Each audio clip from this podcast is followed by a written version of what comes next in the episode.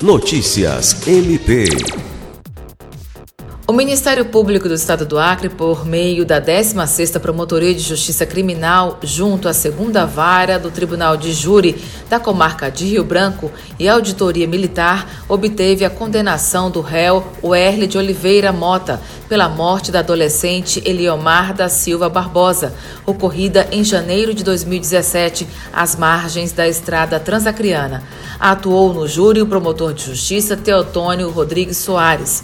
Preso, o réu confessou a autoria do crime e alegou que o motivo teria sido a guerra entre facções. O júri acolheu a tese do Ministério Público do Estado do Acre e o Erle foi condenado a uma pena de 23 anos e 8 meses de reclusão, em regime inicial fechado por homicídio duplamente qualificado e por integrar organização criminosa.